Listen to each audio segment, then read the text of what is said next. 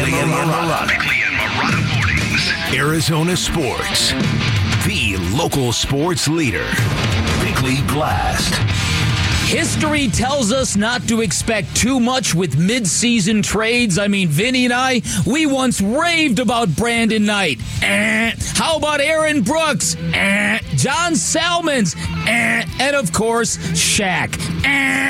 And we have all heard the cliche that sometimes the best moves you make are the ones you do not make, which brings us to these Suns. I saw a fan poll where nearly 70% of respondents believe the team needs to do something. I saw another poll that listed point guard as the team's greatest need, shortly ahead of backup point guard. So there is already something of a disconnect connect between what the team sees and what we all feel. So you have to ask yourself, do the Suns have enough? Do they have enough to win a title with the hand they are holding right now? And the answer is, I don't know. There are nights when it feels like a resounding yes, worthy of Marv Albert. And there are times when I just do not see it, when I really fear the defensive pressure the Suns are going to face in the postseason when they're attacked well before midcourt. So here is my best scenario. Try for Royce O'Neale, and if that fails, put your hope in the continuing improvement